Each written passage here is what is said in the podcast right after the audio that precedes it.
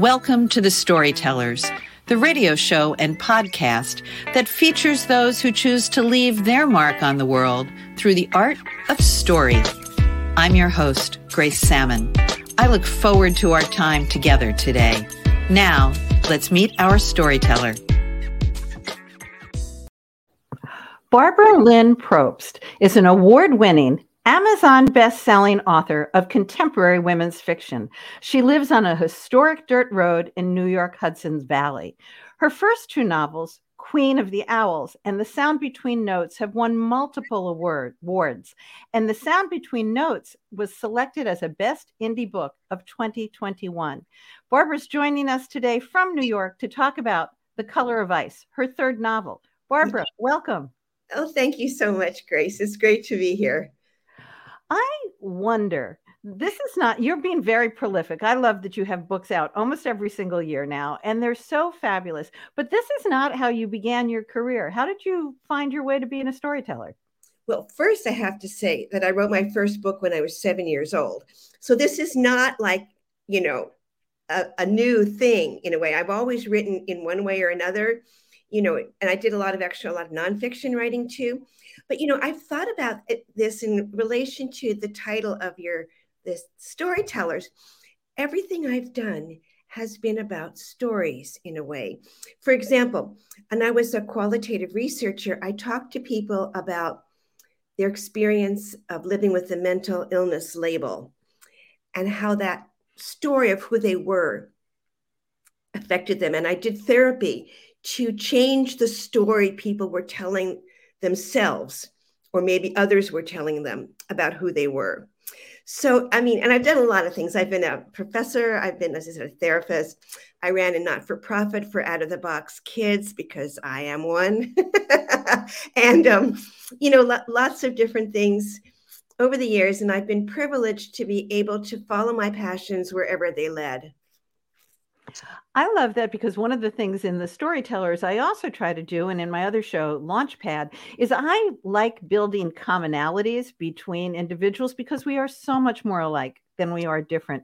And like you, I'm new to being a novelist, but I've written three other books prior to that, but every single one research based, totally, totally immersed in story. So you've been a storyteller since seven. What was your first book about?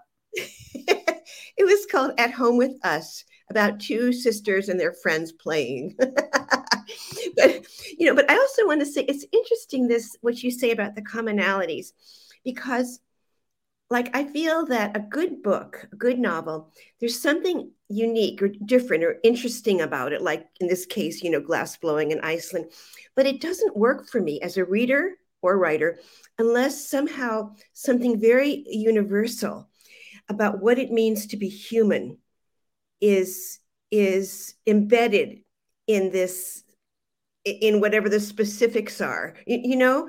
So i think Absolutely. we are totally like you can like somebody you don't have to be glass blower to to feel the questions the search the the opening the the discover you know? Yeah well, I read one of your reviews and it says each of your books, and I've dived into each of them, but mm. they it, they were described as filled with passion, vulnerability, and risk. Talk about that. Uh, you know, I, I, saw that that was the title you'd pick, so it was kind of going in my head, and I was thinking about that that they go together. They're not three separate things because if you have a passion for something and you give it or you go there right away, you're taking a risk, which makes you vulnerable. Um, if you're in control because you don't want to be vulnerable, then your fire is dimmed. And it, actually, that is exactly what the story is of Catherine in, in The Color of Ice, because she had been somebody who's very controlled and, and her fire was dim. And she learns to take a chance to be exposed, to be vulnerable. And uh, that's actually common in all of my books, that same journey. And probably there's something deeply Freudian about all of that, like why. but, you know, but I mean, I think it's what interests me.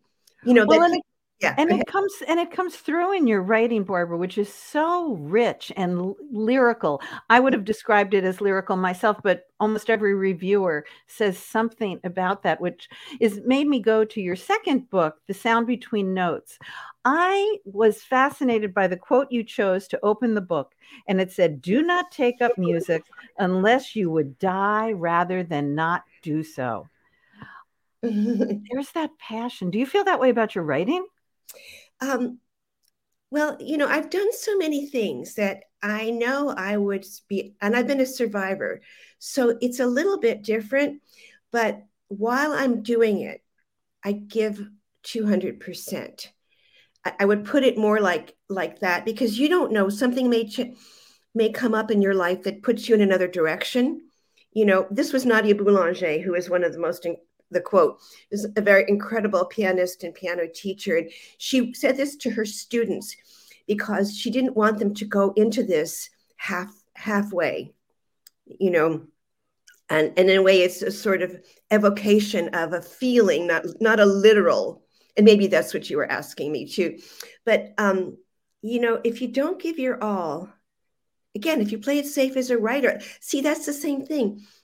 Um, I'm not trying to follow some formula or imitate somebody that I think is like, you know, the number one New York, whatever, whatever. You know, I'm really trying to to be the vehicle for my character's story and to do it to do right by my characters. Tell us about the color of ice and your characters.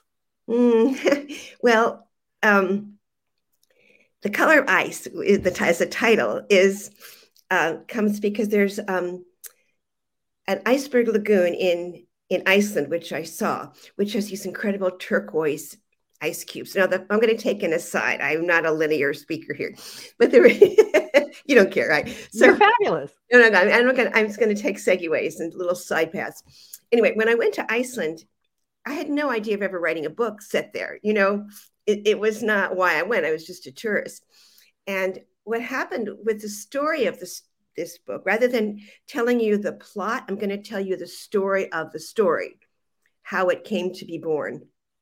So i had finished all my edits and stuff or whatever for queen of the owls and i wanted to do something wild that i had never done. So there's a glass blowing place near me and then a town a town over. Oh my glasses are crooked.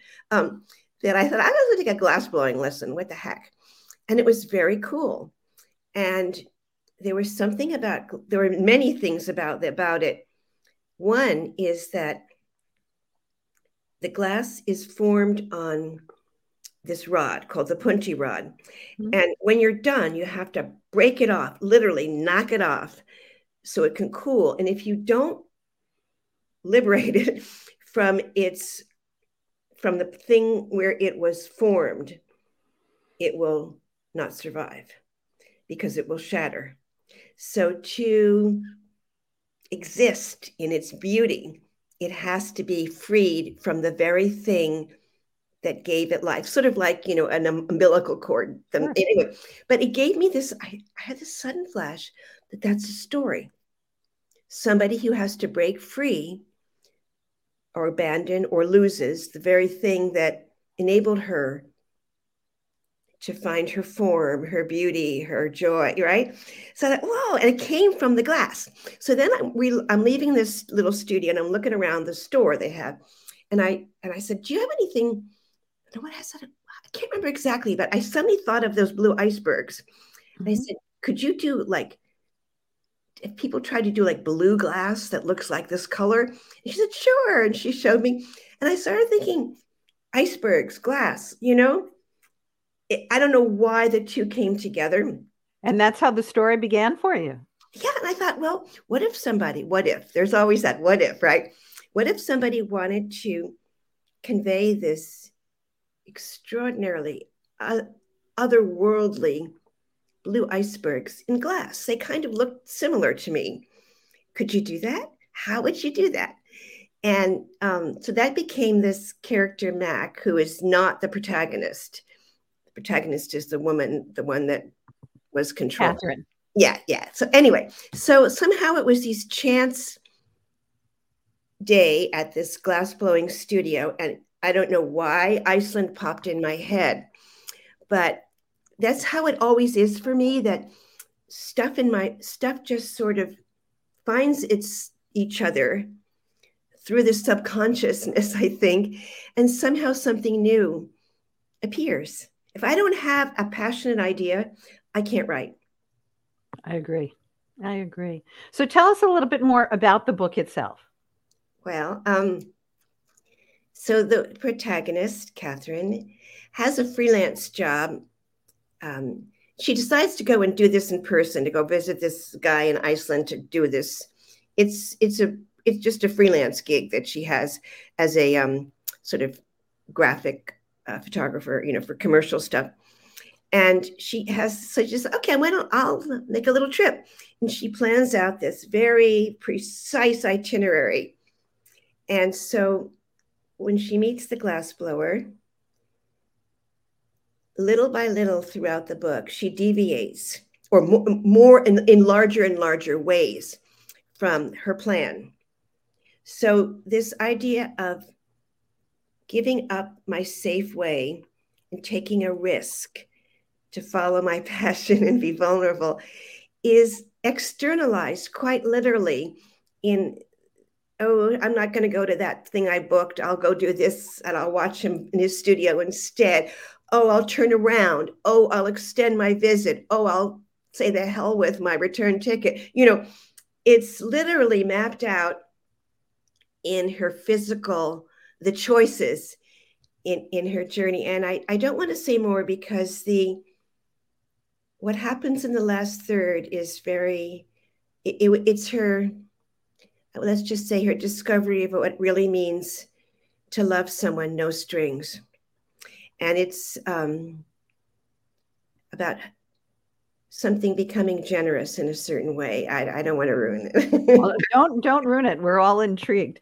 One of the things I've read about you over and over again, and this goes to that area of risk, is that you have a lot of, and you've just alluded to it, unpredictable plot twists, and you have some surprise endings. I'd like you to talk about that because my novel, The Eves, has three big plot twists and a very surprising ending.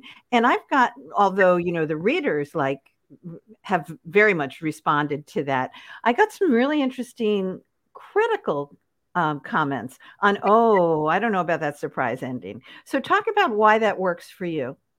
It's an interesting question. I think it really has to feel organic not just dramatic to be, oh, gotcha, you know, let's make this cool. But um, one of the words that was used in several of my blurbs was interesting to me was seamless. Yes. And and it's that that feeling that, oh my gosh, I didn't see this coming, but yes, it had to be. And so there's something that has to be organic from the psychology of the characters that um,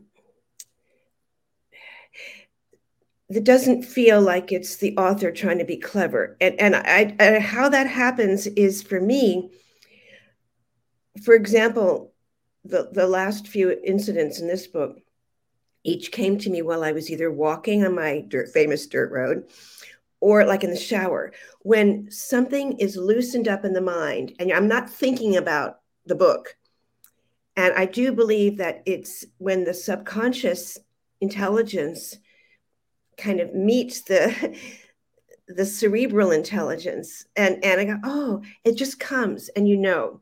So i think for me it's very important to have a dance between these two aspects of my um, self. And you know that's really how it happens.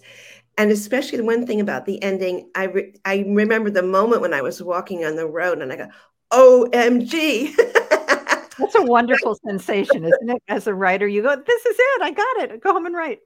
Yeah, but I mean, I don't plot it all out. I have a general idea where I'm going. Well, in this case, for example, there's a pivotal scene that I, I had in my mind when she makes a particular choice and does something.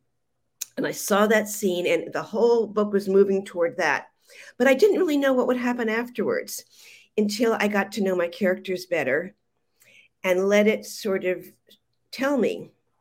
So there's something I have to know where I'm going. I can't just be like making it up. But but there are always uh, opening. It just opens as you're working on it. Does that make sense? Oh, I think it's it's, it's very very well said. Yeah. Part of what I think so many of us do as authors is an incredible amount of research. I just wrote an article called Down the Rabbit Hole, which was amazingly fun to write because I had to do a lot of research about going down the rabbit hole. Yeah. I know for you, in each of your books, you do just, you live the moment, you go there. Talk about your research process, please. Well, yeah. I mean, I'll start by talking about Queen of the Owls because that was framed around the art and life of Georgia O'Keeffe. I, these crooked glasses are making me crazy. Um, so I literally went to the places where O'Keeffe lived and worked, and I went to see her paintings in person because you have to. And um, I even had like this one uh, Black Iris, which was the um, genesis of that book. Actually, I'd only seen pictures in in um, you know, in like a book in art books. And it, I knew it was housed in New York City in the Met. And anyone can get a private viewing of a painting if you ask. I mean, it's a public institution. So I had a viewing, just me and this O'Keeffe painting alone in a little room. It was so incredible.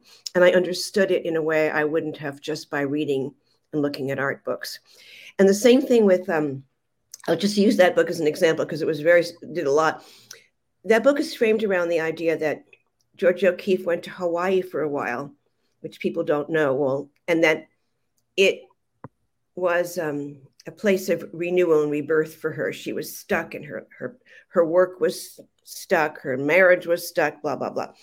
And I went to Hawaii. Oh, you know the things we do that just you know right. It was, it was hard. Actually, I know. It was actually for a writers' conference. When I went to Hawaii, and I felt the kind of heat they have there heavy, moist, dense heat on your body.